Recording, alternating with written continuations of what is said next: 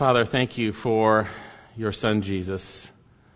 Thank you that you willingly gave him and he willingly came.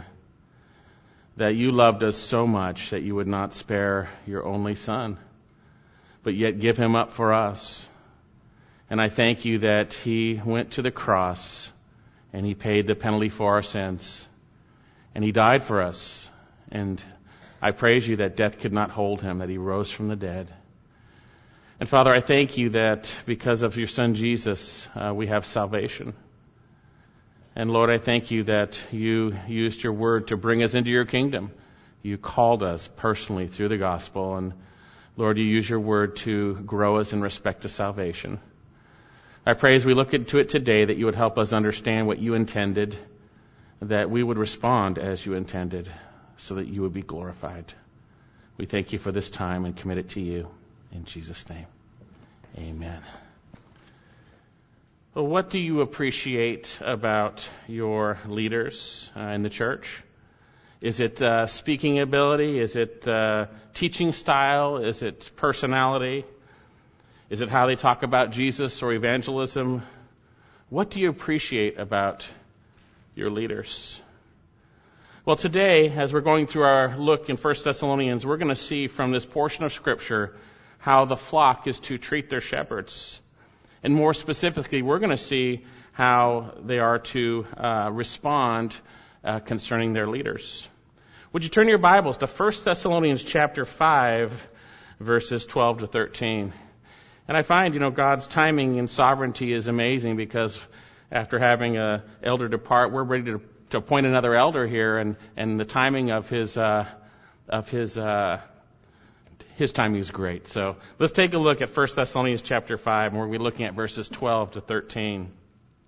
Now we've been looking at the changed lives of the Thessalonians. They were changed by Christ. They turned to God from idols to serve a living and true God and to wait for his Son from heaven. And the apostle Paul has shared with this church. He was with them less than three weeks, a young church in the Lord, and he's been away from them for less than a year. And he has learned of their spiritual condition through Timothy. And within that, uh, he has, uh, having been orphaned from them, he is concerned for them, and he sent Timothy to find out how they were doing in the faith and to strengthen and encourage them. And Timothy brought back a good report, and that is this letter that spawned this letter for the apostle Paul to share. And so after the apostle Paul sharing his thankfulness for their salvation, having defended the manner in which he came to them, sharing again his thankfulness to their response to Timothy and his concerns, we came to chapter 4, in which the apostle Paul shifted gears and began to exhort these Thessalonians in their walk with Jesus Christ. Indeed, he encouraged them and us to excel still more in our walking and pleasing God that they needed to be applying biblical instruction, understanding what God's will is for them, that they would be sanctified, set apart. And then he gave a specific example of being sanctified, set apart, abstaining from sexual immorality. And we saw that they were to excel still more in purity. And then we saw that they were to excel still more in love for the brethren. And then in the end of chapter 4, we saw they were to excel still more in hope. You see, these Thessalonians were waiting for Jesus Christ to come, and it was less than a year old. They were less than a year old in the faith, and some of their loved ones had died and passed away. They had passed away, and they were concerned.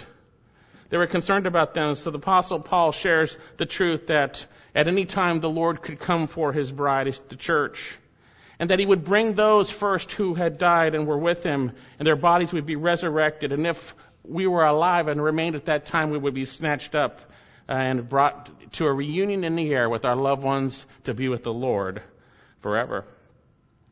Therefore, we are to encourage one another with these truths. And then in chapter 5, the apostle Paul moved to a new subject as he addressed the concerns or their concerns concerning the day of the Lord. And he said that the day of the Lord would come, God's day of fierce wrath and judgment upon sin and sinners would come. And it would come unexpectedly and no one would escape. But yet we believers were not destined for wrath, but for obtaining salvation in the Lord. And therefore we should be living not as the night of the night, but as the day, living according to the identity we truly have in Jesus Christ. And so we are to encourage one another with those tremendous realities of our upcoming hope in Christ, that he's going to complete the job that he had started. So with that in mind, we come to the end of the book of 1 Thessalonians where we have basically 22 commands or instructions for us that roll through the rest of the book. And he begins today to look at the first basic commands for the church. And within that, we're going to see commands for how we are to treat our leaders in the body of Christ. Again, 1 Thessalonians chapter 5. And so I believe we're going to see today that we are to appreciate and respect those who faithfully lead you. Verse 12. But we request of you, brethren, that you appreciate those who diligently labor among you and have charge over you in the Lord and give you instruction, and that you esteem them very highly in love because of their work. Live at or live in peace with one another. Now, I want to make a few initial observations here of the overall structure of this passage. You might have noticed that our verse begins with the term but. It's a contrast. It's not independent. And the apostle Paul has just declared, declared the wonderful reality that we are not destined for wrath but for salvation. Therefore, verse 11, we are to encourage one another and build one another up, just as you're doing. So in light of the future, this is what you should be doing, but then he moves. But in light of that, in contrast, in the present, this is what you should be doing. With that future hope in mind, what are we to be doing in the present? He says here, but we request of you, brethren, that you appreciate those who diligently labor among you, have charge over you in the Lord, and give you instruction, and that you esteem them very highly in love because of their work. Then we'll look at the last part in the end of verse 13.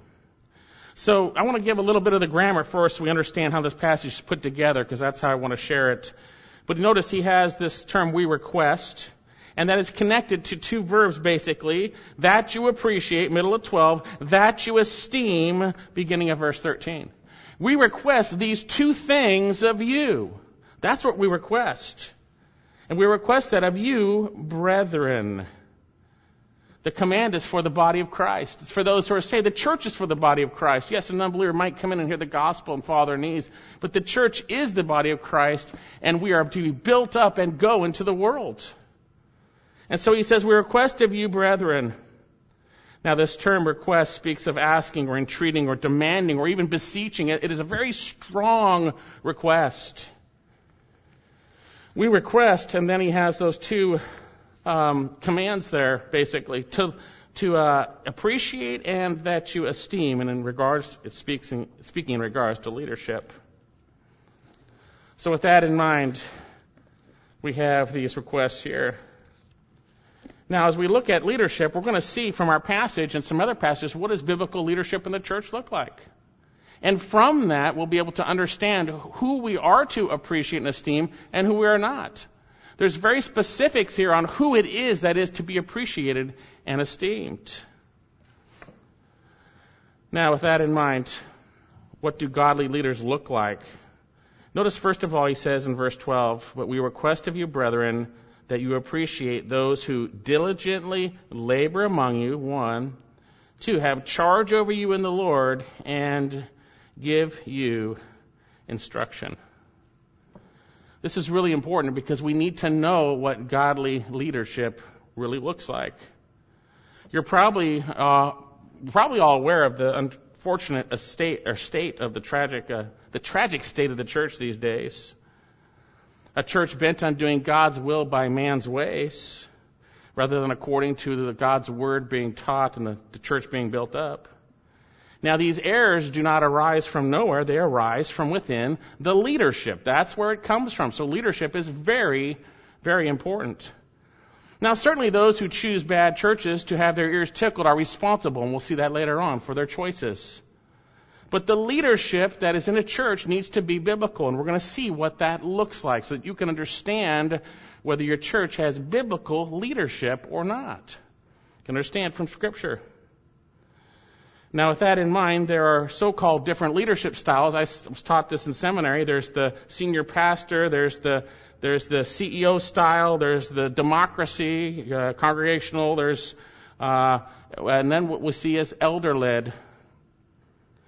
So with that in mind, we don't have enough time to go through all the passages, but I want to just share the reality that Scripture reveals that churches are to be led by elders. It's very clear. We're going to see that. We'll look at it just very briefly here. It's really not what I'm focusing on. This passage is not about uh, elders in a sense. It is about elders, but it's not about the specifics, and we'll look at some passages. But we need to understand from Scripture what this is. Now, within that, there are a lot of passages that speak of elders in Scripture. Now, the term elders, as found in Acts 20, 1 Timothy 5, Titus 1, James 5:14, 1 Peter 1, 5 through or 1 through 5. The term elder here is presbyteros. And the word has many different meanings and contexts, but when it's used in these contexts, it's used to speak of spiritually mature men chosen by God to spiritually lead his church. And we'll talk about what that means. Well, you say, what about the term overseer or shepherd? It's important to realize that the term elder, presbyteros, and then the term overseer, episkopos, and shepherd, poimeno, are really used synonymously in Scripture. Take, for instance, Titus chapter 1. You could, I'll, I'll read it for you. Titus chapter 1, verse 5. He says, For this reason I left you in Crete, that you might set in order what remains and appoint elders in every city then he goes on to start giving the qualifications, and he says in verse 7, for the overseer must be, so he's using that, that term. And if we look in Acts chapter 20 and 1 Peter 5, we see that we have all three terms, shepherd, elder, and overseer. Acts 20, 17 to 28, and then 1 Peter 5, 1 to 4. And there is good evidence that these terms are interchangeable, but yet they have different nuances of meaning. Now, I believe the term elder speaks more towards the office, overseer speaks of the responsibility, and shepherd speaks of the duty. I think that's really, and it's kind of a little nuance there. Now, as to elders, Scripture is clear that they are appointed by the Spirit of God. Turn to Acts chapter 20 for a moment, and we'll keep your finger in there because we'll come back to that. Acts chapter 20. And this is the Apostle Paul saying farewell to the Ephesian elders. And within that, we learn greatly uh, what God has to share for his church in regards to elders. Acts chapter 20, verse 17. He said, And from Miletus he sent to Ephesus and called to him the elders of the church. And then uh, look down at verse 28, speaking to those elders. He says, Be on guard for yourselves and for the flock, among which the Holy Spirit has made you overseers. The Spirit of God is the one who appoints those as elders in the church. And you say, well, how does the Spirit of God appoint elders in the church? Well, from like we saw in Titus chapter 1 verse 5, the Spirit uses the agency of men who are submitted to Christ to use the qualifications in Scripture to see and point out and bring forth those who meet those qualifications. Actually, let's go to Titus chapter 1 and then we'll look at 1 Timothy and we'll briefly look at the qualifications.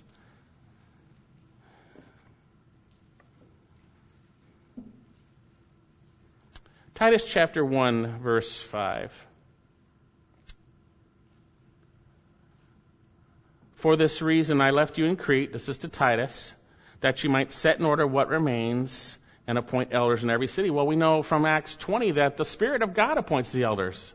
Well, the Spirit of God through the agency of man submitted to Christ appoints it. We see that here. Namely, and he gives some qualifications, that if, if any man be above reproach, a one, literally one woman man, the husband of one wife, having children who believe, not accused of dissipation or rebellion.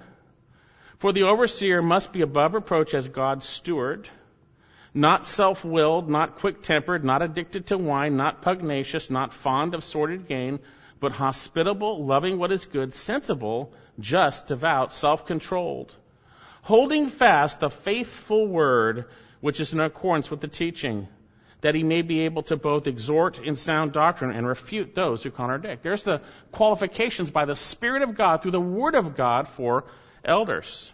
And then turn over to 1 Timothy chapter 3, 1 Timothy 3.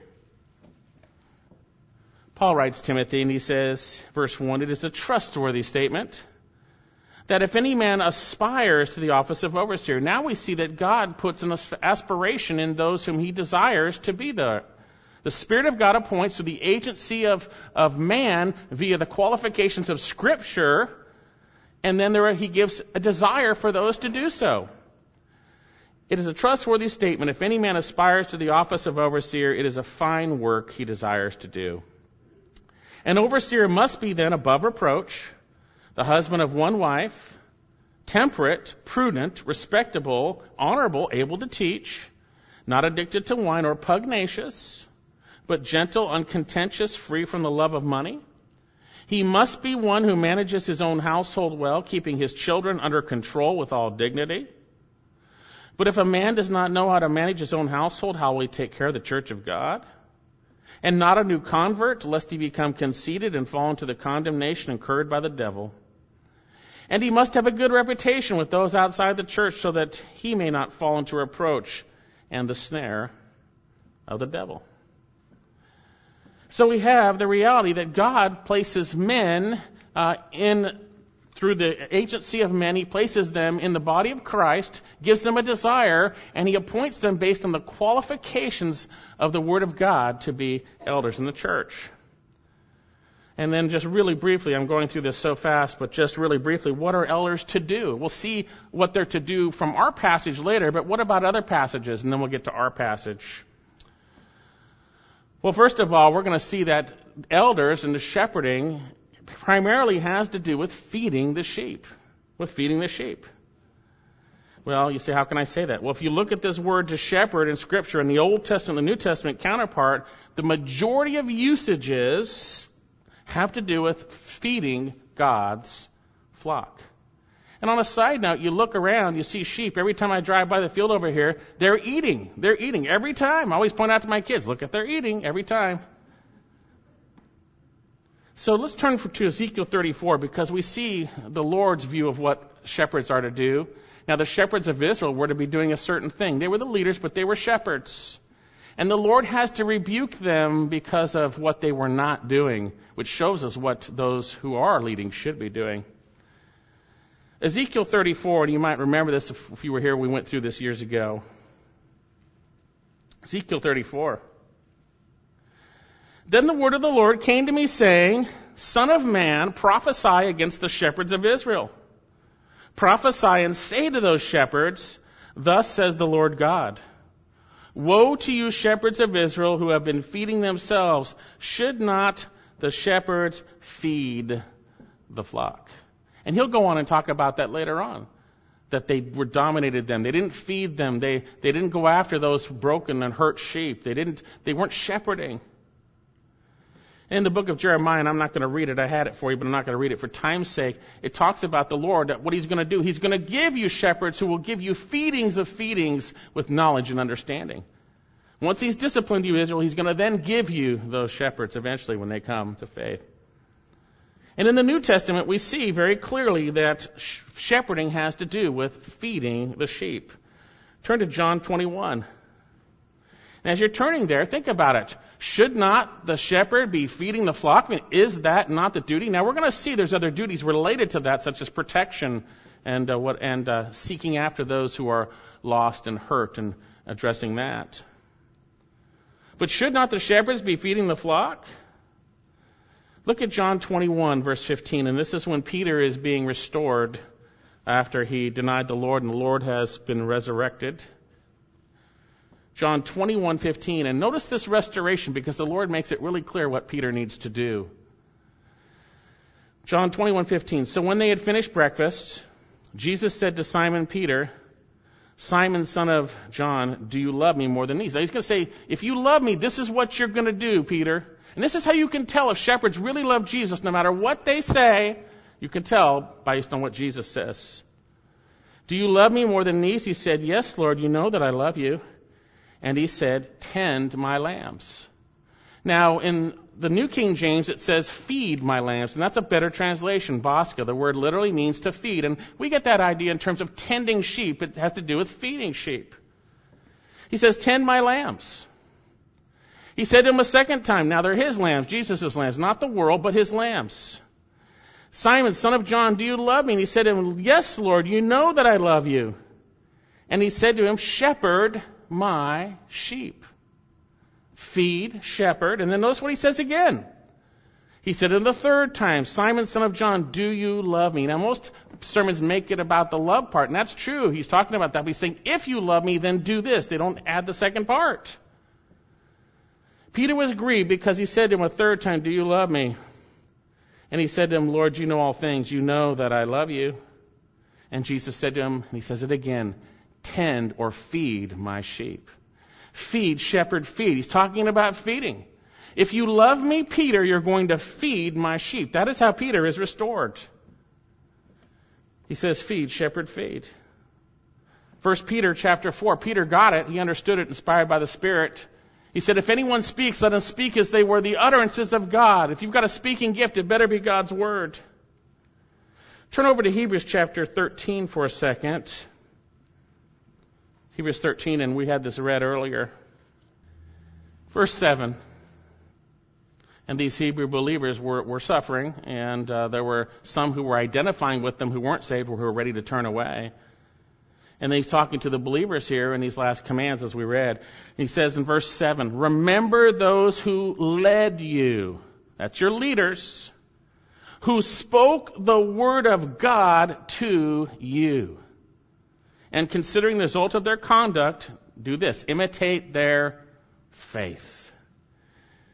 He doesn't say, remember those who led you and spoke the word of God. He says, remember those who led you who spoke the word of God to you. That's how they led you.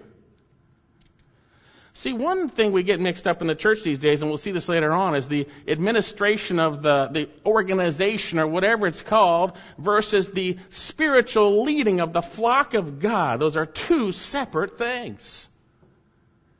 And when we look at leadership in the church, it is talking about leading the people of God, spiritually speaking. Now, God has other gifts and those with other gifts to take care of the administrative realities of the body of Christ. We see that in Acts chapter 6 and other places. But this is speaking about leaderships. So we get a little confused at churches these days. But here he says, remember those who led you, who spoke the word of God to you. The leaders, the, the biblical leadership and the proclamation of the Word of God is inseparable. We're going to see that. We're going to see that. Should not the shepherds feed the flock? You see, it's the Word of God that the flock needs to survive spiritually. And think about it. If you have a, a, a, father who lets his children starve to death and says all day long, I love you, I love you, I love you, but doesn't give them any food, does he really love them?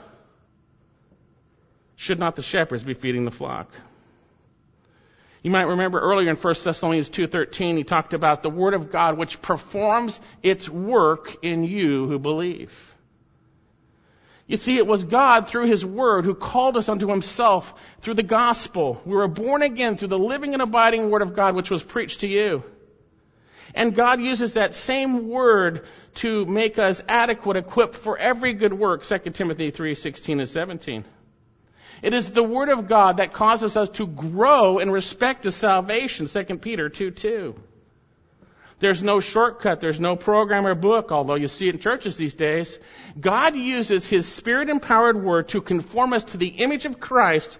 That's the goal of our salvation.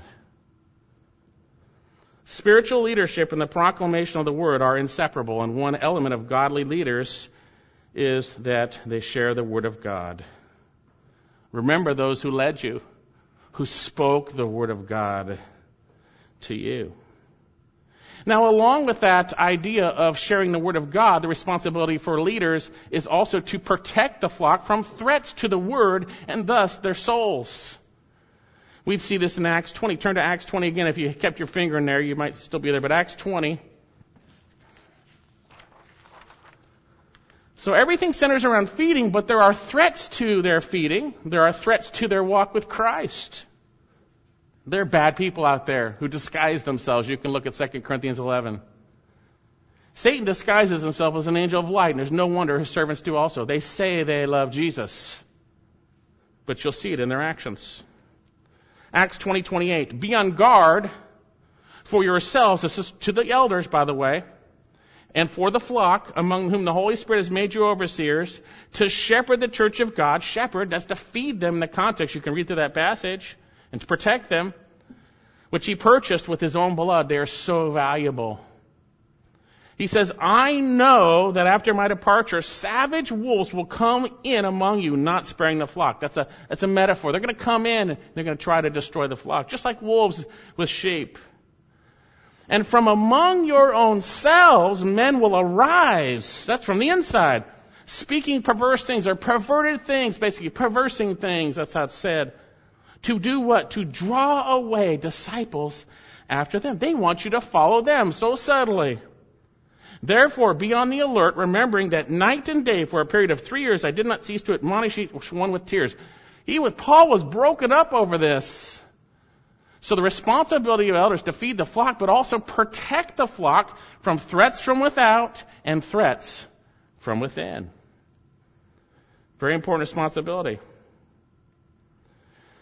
There also need to be there to silence those false teachers. Titus 1 again I'm going to read this for you. You can certainly turn there, but I'll read this. Titus 1 9. Elders are to be holding fast the faithful word, which is in accordance with the teaching, that he may be able to do to both exhort in sound doctrine and refute those who contradict. Elders need to refute the contradictors.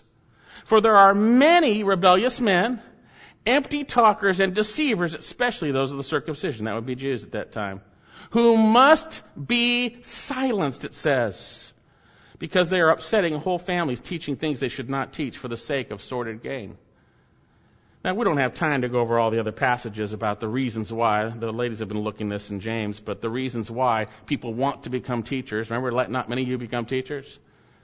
The reasons why, it's for sordid gain, whether it's the popularity of people, whether they are a hireling just to do the job, whatever it might be. They are hidden reefs in your love feasts. So Paul said, I was broken up over this for three years, warning you to watch over because it's going to happen.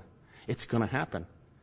And I see so clearly those who are not called to be elders, who are elders, who do not do this, and the churches are devastated. Well, they may look like they're doing well, but they're devastated because the flocks are emaciated.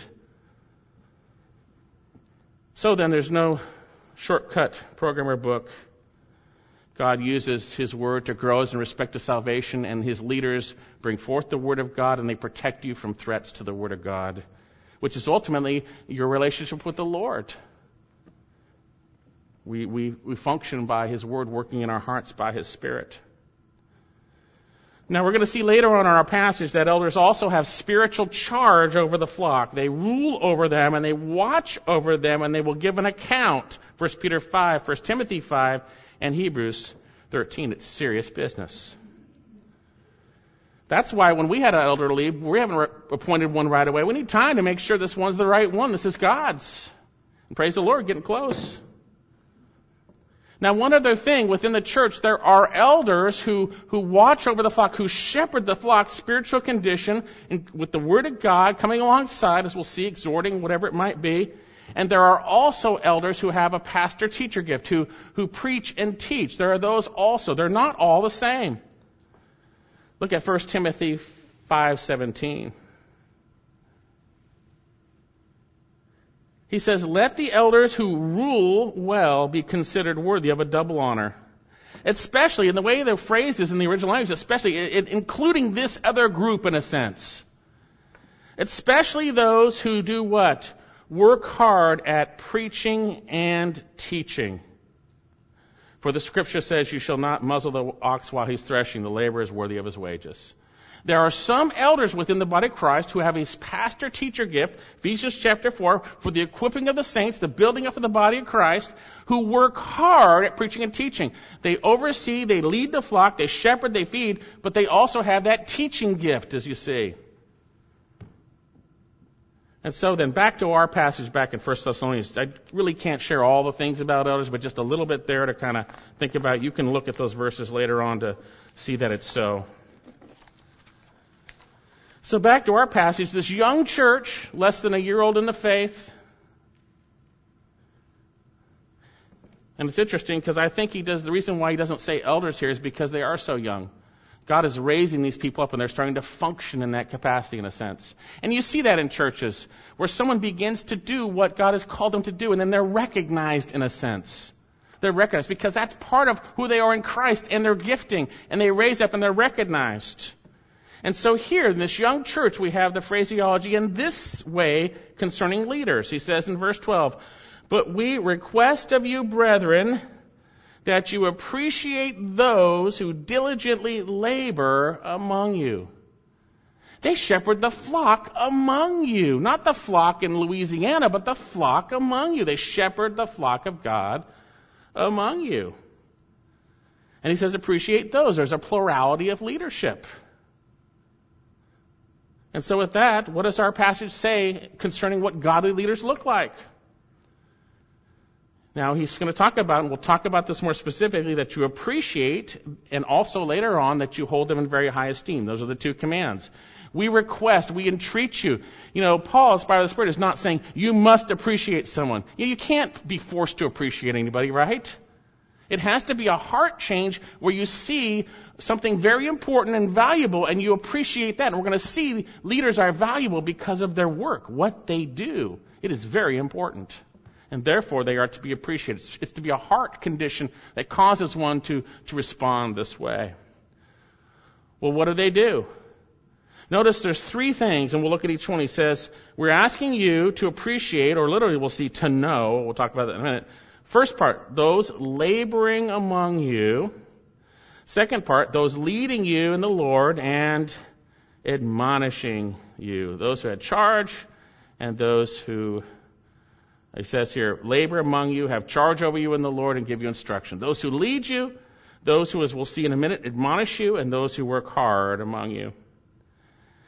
Now, in this context, the original language, it points to three specific things, but it points to one group doing those three specific things. It's not three different groups doing that, and you appreciate each group separately. And I believe he's, he's, I believe in that sense it's affirmed by verse 13. He says, and that you esteem them, that's the whole group, very highly in love because of their work. It's the whole nine yards, those three things. Laboring, leading, and as we will see, admonishing. So what's the first characteristic from our passage we can see about leadership in the church that we need to understand in terms of those we are to appreciate? He says here, those, first of all, who diligently labor among you. The term diligently labor is not our normal word for work, ergon. It speaks of continual strong exertions, struggle, hard work. It can be used to speak of physical labor, becoming weary and tired. It, the word carries that, uh, that, that sense to it that you've grown weary and tired through that work. Obviously, he's speaking of leaders in this context, and first of all, he says they diligently labor among you. Well, how do they diligently labor? We're going to certainly see they admonish the flock and they watch over their souls. There's no doubt about that. But this term, diligently work, is often used in the context of the bringing forth the Word of God also. First, uh, Colossians chapter 1, verse 28. And we proclaim him, admonishing every man and teaching every man. That's what, that's what they do. With all wisdom that we may present every man complete in Christ. That's what the church should be doing, by the way. And for this person, Paul says, I labor. I labor. I exert myself to the point of exhaustion for this purpose, Paul says. We have the same word in 1 Timothy 5:17 that I read earlier, especially those who work hard at preaching and teaching. It is often used in the context of the Word of God coming forth. They struggle, they strive intensely to bring you the Word of God. Those are the ones you appreciate. Ministry, if it's done in the context of yieldedness to the Spirit of God and God's will, where we are to preach the Word in season and out of season, reprove, rebuke, and exhort with great patience and instruction, if that's the case, it is hard work. It is hard work. If you have teaching gifts, if you're leading children's church, you're preaching, teaching a Bible study, whatever it might be, you cannot just walk in on Sunday and do it. Do you need hard work in the Word of God with a submitted heart. Lord, I can't understand this. You must illumine this for me. Help me see what you want me to share, what you intended from the Word. Ministry is hard work. It is exhausting work in the Word. I'm not talking about hard work in some workbook or looking for illustrations or stories. Toss all that stuff out and focus on the Word of God. I was taught in seminary. There's lots of sermon websites. I, I go to, I see other pastors, and you may not know this if you're in another church, whatever it might be. Their sermons are regurgitated from Rick Warren or Bill Hybels. They just get them and they just regurgitate these series. It's not hard work at all. So many pastors working hard looking for stories and illustrations, looking for applications, trying to figure out ways to get people in the church or keep them in the church, or looking at the reformers' writings or whatever it might be. Very few pastors diligently working hard, laboring intensely in the Word of God to exhaustion. Very few. This passage says, appreciate those who diligently labor among you in that context, as we'll see. We'll see. They admonish you in a minute. We'll see that. We'll see that. So the those worthy of appreciation esteem the Lord, work hard. They struggle and strive to bring forth this. We'll see. I'll show you the Word of God. Elders, and some elders don't preach and teach, yet they work hard in the Word of God as they are trying to rightly divide it and place it across your life to protect you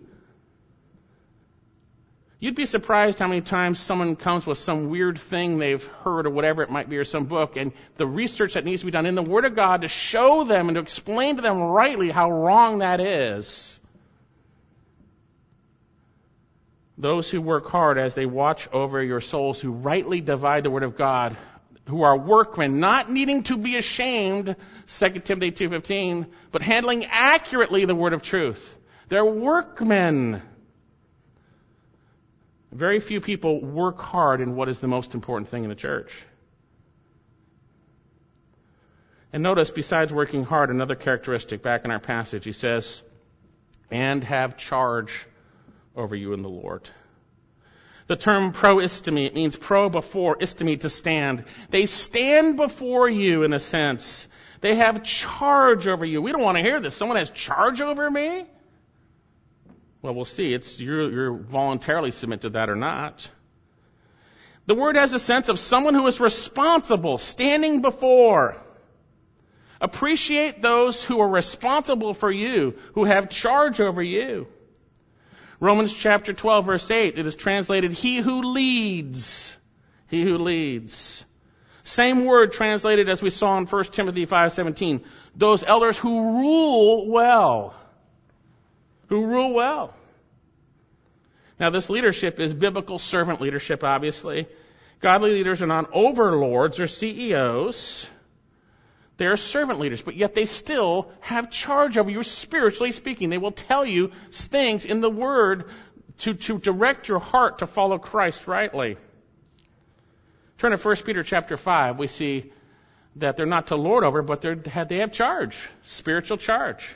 This is a day when no one wants to hear anything from somebody. No one wants to hear, hey, you know, I'm concerned about where you're at. Uh, I've been looking at this, and here's what God's Word says, and I love you. You know, no one wants to hear that. Ooh, time to go to another church where I can hang out in the back and no one talks to me. 1 Peter 5. Therefore, I exhort the elders among you, and notice Peter's humility, as your fellow elder and witness of the sufferings of Christ and partaker of the glory that's to be revealed.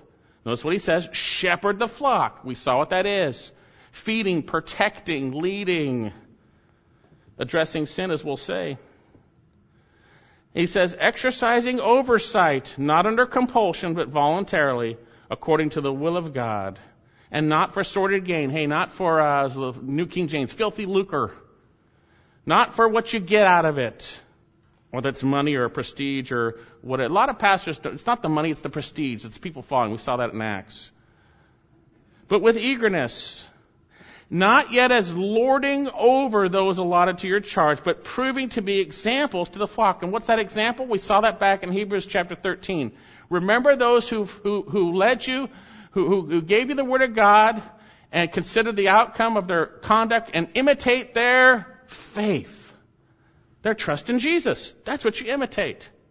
You imitate their trust in Jesus. He says, being examples to the flock. And when the chief shepherd appears, you're not the chief shepherd. When he appears, he's the chief shepherd. You'll receive the unfading crown of glory. The reality is God has placed leadership in the church, but the church these days isn't really the church. Half of it's non-believers who think they're saved, so the leadership structure is totally broken down.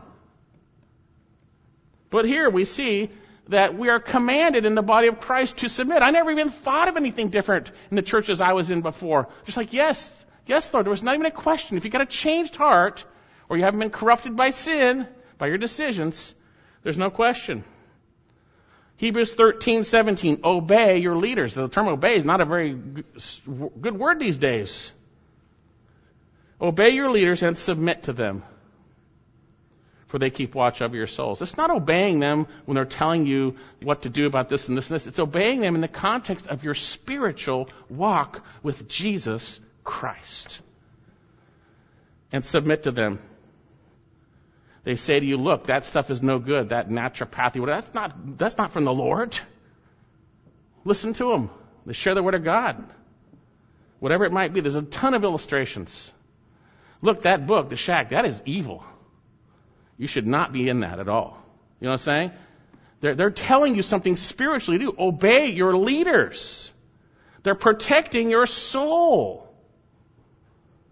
Small examples. And he says, as those who will give an account, let them do that with joy and not with grief, for that would be unprofitable for you.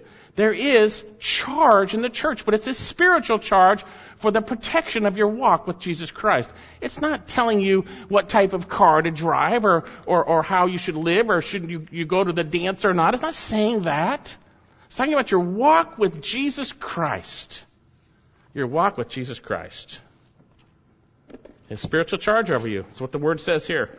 Those are the ones you are to appreciate. So if you've never allowed someone to have spiritual charge over you, how can you appreciate someone? How can you appreciate that if you haven't let your leaders do that? Folks, the world rebels against authority in every relationship unless it does them benefit. Shouldn't be this way in the body of Christ. Yet I find many Christians have no idea what it means to submit to godly leadership in the church. Really, truly. So then, we have those. It's interesting, and in an odd contrast, there are those who won't submit to godly leaders, but they submit to ungodly leaders. They accumulate teachers in accordance with their own desires. They don't want to be convicted, so they find a teacher ultimately according to the Lord. They may not even be thinking this, but that's what the Word of God says. They place themselves in a position to obey and submit to ungodly leaders. But yet Hebrews 13 says, obey and submit to leaders. And in our passage, it talks about appreciating and highly esteeming those in the context, they're godly leaders who have charge over you. We are to obey, submit, and imitate their faith and esteem and or appreciate and highly esteem elders who are focused on Christ and His Word, who feed and protect the flock, who meet the Christ-like characteristics as elders in the Scriptures, mature men who will speak the truth in love, who will warn you of threats and false teaching, who will confront you in your sin for the purpose of restoration and protection, who will answer your questions, pointing you to the sufficiency of Jesus Christ. You say my elders in the church are not godly. I say, first of all, is your analysis based on the scriptures or based on your desire presumption? If it's based on the Word of God and it's really true, then I would get out of there. When we first came to Vancouver area, we went and looked at every church, and we were looking for three things. We didn't come here to start a church. We were looking, first of all, how do they handle the Word of God? I'd been in seminary, how they teach you how to do the little sermonettes for Christianettes, all that stuff, you know not, not truly feeding the sheep. How do they handle the Word of God? Do they see it as authoritative? Do they preach it verse by verse? Do they do it in the context of spirit led dependence on Christ, not able to do it apart from themselves? What about worship? Do they exalt Jesus and not self in worship? And lastly, were they elder run? Are they godly men who protect the flock? There's a lot of churches, and you can look at their doctrinal statement and click, it sounds good, but when you go there, you see they're allowing so much sin to go on in their congregations. Not outright sin, but twisted doctrine, twisted uh, ways. The world infiltrated. So that's why we began a church. So we couldn't find that. So back in our passage, but we request of you, brethren, that you appreciate those who diligently labor among you, who have charge over you in the Lord. And if you're a believer, the Lord has placed charge over you in the church that you go to. And you're to appreciate those. You're to appreciate those who do those things. Who do those things. Now again, submission is a dirty word in our culture, but here they have charge. So my question is, are you a rogue Christian, never submitting yourself to the authority of God as He's placed in your, in, in your, in your life through the church you go to? The way of the transgressor is hard. The way of the transgressor is hard. God's a good God. He loves you. He wants you to function properly in His church. He wants you to grow in the grace and knowledge of His Son. And so for us, how are we to function in the body of Christ? These last commands, the first ones are about how you treat your leadership. But we request of you, brethren, that you appreciate those who diligently labor among you, who have charge over you in the Lord. And then the last one, give you instruction. Now, I prefer the NASB translation, and I like the New King James, but here the New King James gets it right, the NASB gets it wrong, I believe. New King James says, and admonishes you. The NASB tries to add in their understanding of you know, leadership by putting the word instruction, I think, and I think it's not really the best translation. The term here, translated give you instruction, comes from the Greek word noutheteo. Nouth means uh, mind, and theteo means place. It means to put into the mind. And it's translated almost consistently to admonish or warn or warn. We see that, to put into the mind. One pastor writes, the function of leaders is admonishing the flock. To admonish, to warn, instruct, literally means to put into the mind. Could speak of general instruction, but is often used where there are wrong tendencies needing correcting. It involves a moral appeal to the will, but one based on understanding through biblical instruction. I agree with that. It's what Paul says in Colossians chapter 1. We saw it earlier. He says, We proclaim him admonishing every man and teaching. I find admonishment is missing in the church these days. You go to church, you don't even feel convicted or admonished. You hear about Jesus, you hear the Bible verses make you feel good, but we're not admonished. We need to be admonished. I need to be admonished. We are sinners. We are so close to straying in our hearts and minds every minute, even though we're on our way to glory. This tense is a specific tense, continual habitual admonishment, continual habitual warning. And if you don't like that, you don't like God's leaders, because it says right here, who continually, habitually admonish. Those are the ones you appreciate. Look at the New King James. They translate it right. They admonish you. They admonish you. If you're in a biblical church, you're going to be admonished from the pulpit. It's just the bottom line. You're going to be admonished from your elders. Bad and dangerous churches never or rarely admonish concerning sin. They may admonish concerning social issues, but not concerning personal sin. Christ is the head of the church, not us.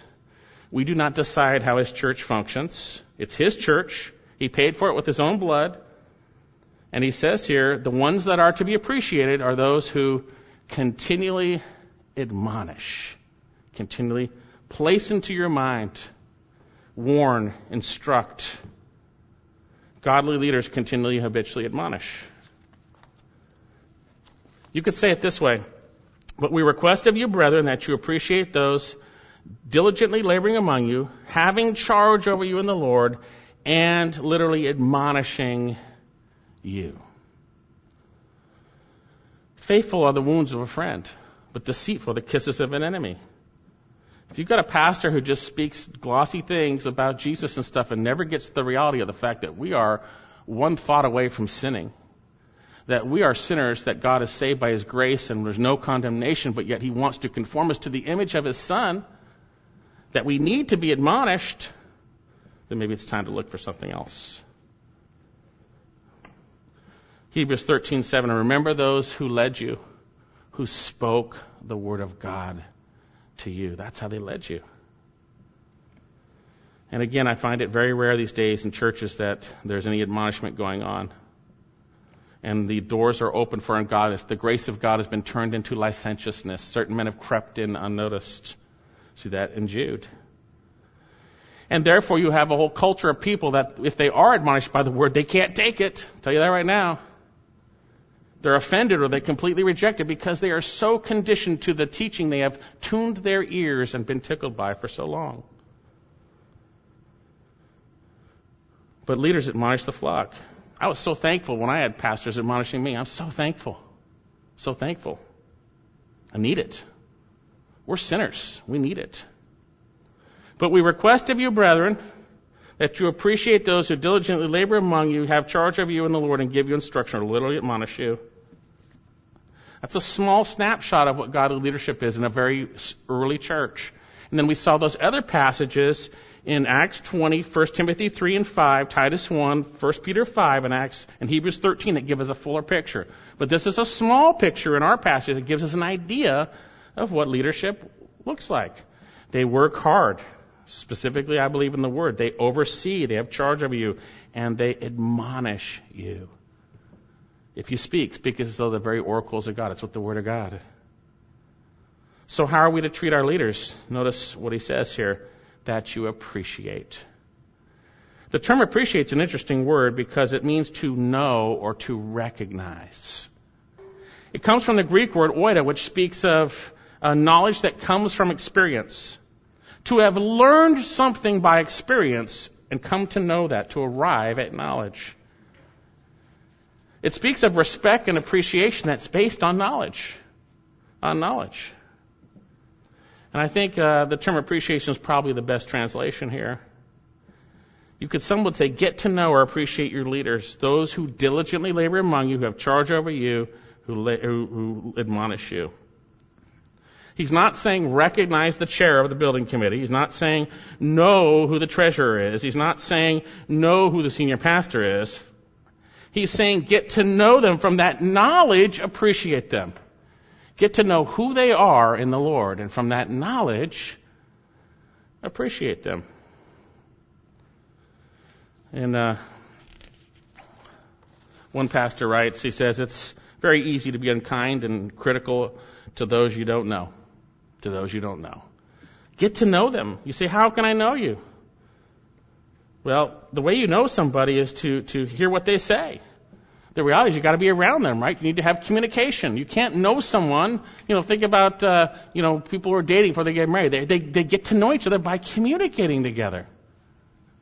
There's an interaction. And folks, you guys wonder, well, how do we get to know you?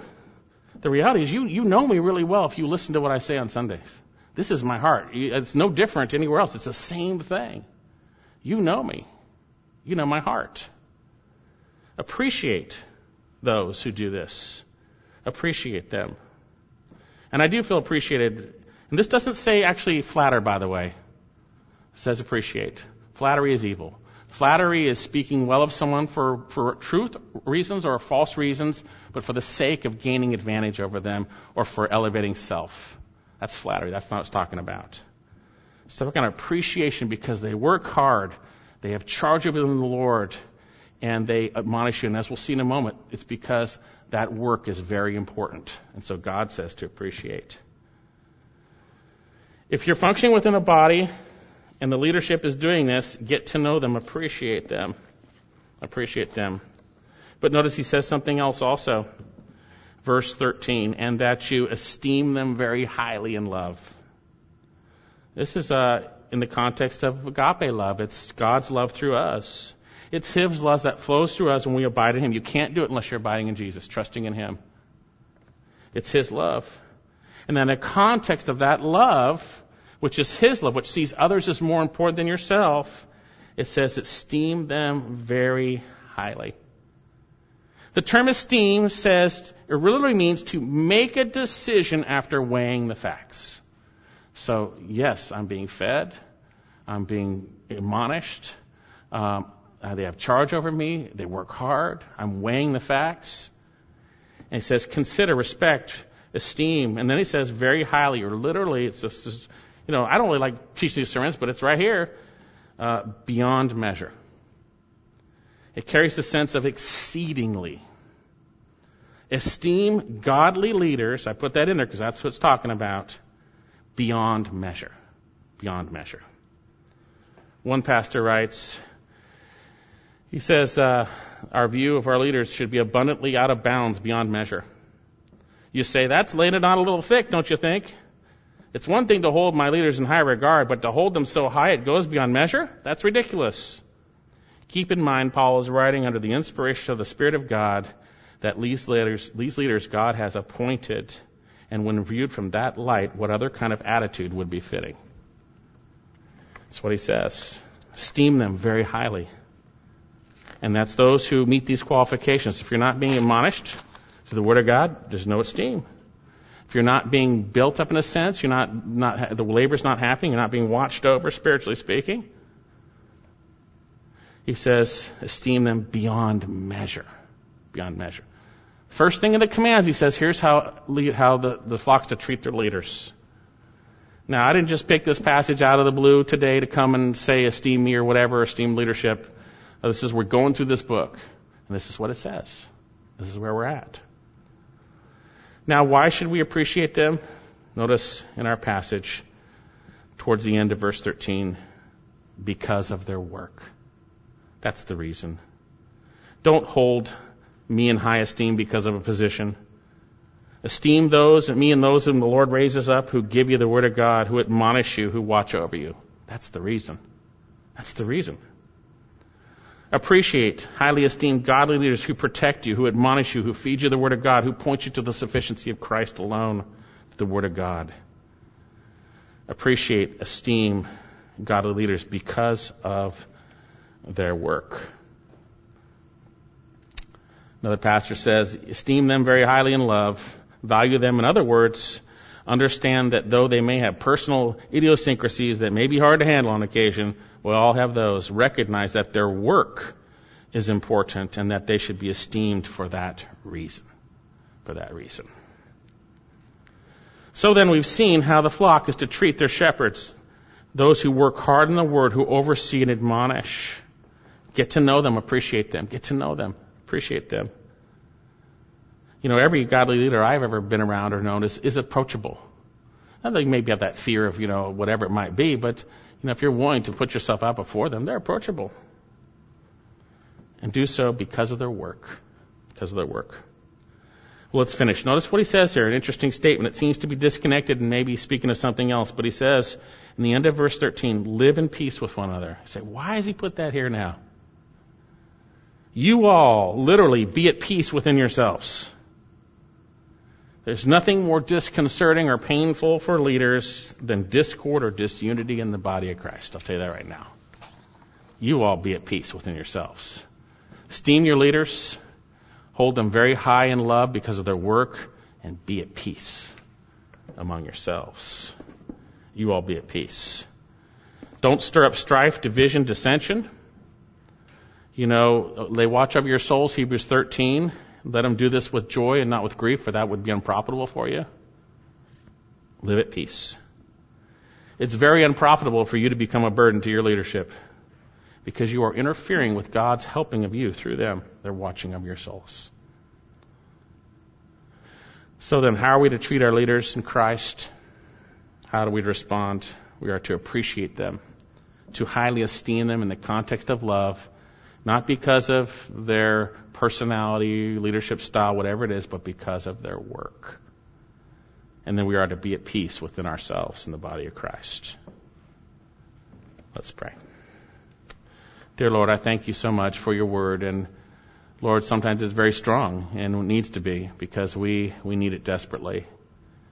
And Lord, we are so often such rebellious in our hearts where we don't submit to things whether it's you and things you say in your word, whether it's uh, within the church. Help us, Lord God, to walk rightly before you, to submit to you, to trust you that you're good, and that your intentions are always good for us, and that you place leadership over us for our good, because you love us and you want us to become more like Christ. Lord, I pray that this body would continue to do so, appreciate leaders, and hold them in high esteem because of the work, and that leaders would do so, diligently labor, would uh, watch over and admonish as you lead and direct. I pray this in Jesus' name.